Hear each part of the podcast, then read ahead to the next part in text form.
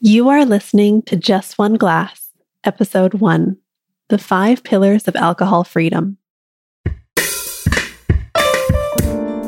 Welcome to Just One Glass, a podcast for high achieving type A millennial moms who want to explore their relationship with alcohol without judgment and without labels. I'm your host, Michelle Kapler. I'm a life coach, a successful entrepreneur multiple times over a mother, and most importantly, a fellow human. When I took control of my negative patterns with alcohol, my entire life changed for the better. And I wholeheartedly believe that you can find the same freedom in your own life. So, whether you're just getting curious about your drinking or you're ready to dive deep, I've got you. Hi, friend. You're here. And I'm so glad.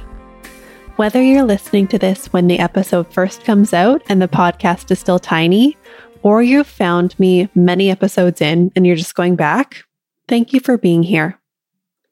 I'm Michelle Kapler, your host, and I want to tell you a little bit about why you should listen to this. Firstly, if you're here, you're likely to be questioning your relationship with alcohol on some level. And that was me for many years. I don't identify as an alcoholic or an addict. I never thought I had a chemical dependency on alcohol, but yet I also didn't feel like a normal person who could have a normal relationship with drinking. And that's all there was when I was contemplating it. The main cultural narrative is that you're either an alcoholic or you're normal and can drink with no problems. But I knew that I was having problems in my life as a result of my drinking. It was nothing extreme. I wasn't drinking in the morning or doing my job drunk or getting behind the wheel of my car after drinking. I was highly functioning. And from the outside, it looked like I had it all together and was doing very well. At the same time, there were parts of my life that were suffering my health, my marriage, my ability to show up in my life at my full capacity. So I decided to step into a place of figuring it all out. From there, with the help of a therapist, a coach, and a lot of willingness to get honest with myself, I changed everything. In episode two, I'm going to be getting into my own story in depth, but for now, I just want to say I've been where you are. Wondering if there's something wrong with me because I can't drink like a normal person. Telling myself that I would have just one glass or have none at all, and then end up having more than I'd planned realizing that it had been a long time since I took a night off drinking, reaching for the wine to take the edge off my anxiety, and then waking up the next day with even more anxiety. Many, many nights of poor sleep.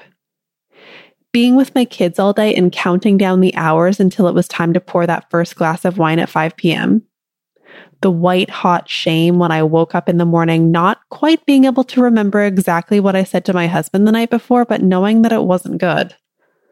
Wondering if I'd done something to embarrass myself the night before at dinner out with friends. Wondering if my kids or my husband noticed how much I really drank. But just not knowing how to change the patterns that I'd established in my life. But I figured it out. And I'm still continuing to figure it out to this day. Life has this uncanny ability to provide us with plenty of opportunities to explore how we respond to adversity and decide if we like that response. And I find this question to be absolutely fascinating. There is so much beauty and potential here. And this is the work that we're going to do together. So, for today's episode, I want to talk about the five main pillars of freeing yourself from your relationship with alcohol. This is the basic framework that we apply to any of the discussions we have on this topic. Number one, drinking alcohol is not good or bad. The act of putting alcohol in a glass and ingesting it is just that and nothing more. It's not drinking equals bad and sobriety equals good. It has no moral value until we assign a thought or a story to the act of drinking. Number two, your relationship with alcohol says nothing about you as a person. If you think that you've lost control over your drinking, it doesn't mean that you're a bad person or a bad mother or a bad human. Deciding to cut back or to not drink at all also says nothing about you as a person. It doesn't make you a better human. It doesn't make you more worthy. Number three, nothing has gone wrong. If you think your relationship with alcohol is bad, negative, destructive, out of control, or any other number of adjectives and descriptors that we use to beat ourselves up, nothing has gone wrong. You've just created a habit. That's all that's happened. Number four, a person's relationship with alcohol exists on a spectrum and it can change over a lifetime. The most common narrative is that you're either an alcoholic or you can drink normally. And this is black and white thinking. But I'd like to offer for your consideration that there might be some shades of gray in between.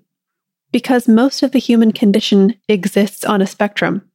Our emotions, our behavior, our relationship to everything else, and it's always changing and evolving. Number five, discomfort is the currency of change.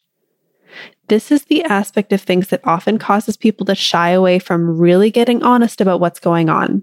It is deeply uncomfortable. It's painful. And I know it was for me. But I would invite you to consider other times when you've decided to lean into something in your life that was pretty uncomfortable, but resulted in rewards that were so worth it.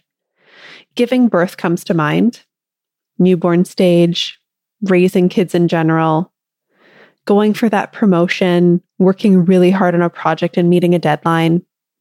You question everything, and discomfort comes with the territory whether you like it or not.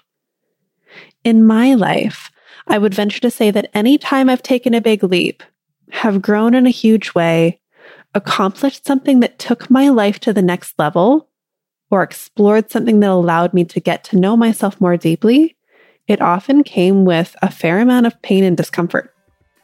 If we show up to the experience of changing our lives expecting to experience discomfort, it changes the way we move through things.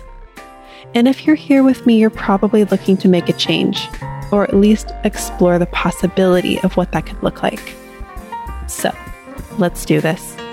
I'll be here every week, and I hope you will too. Until next time, you've got this, my friend.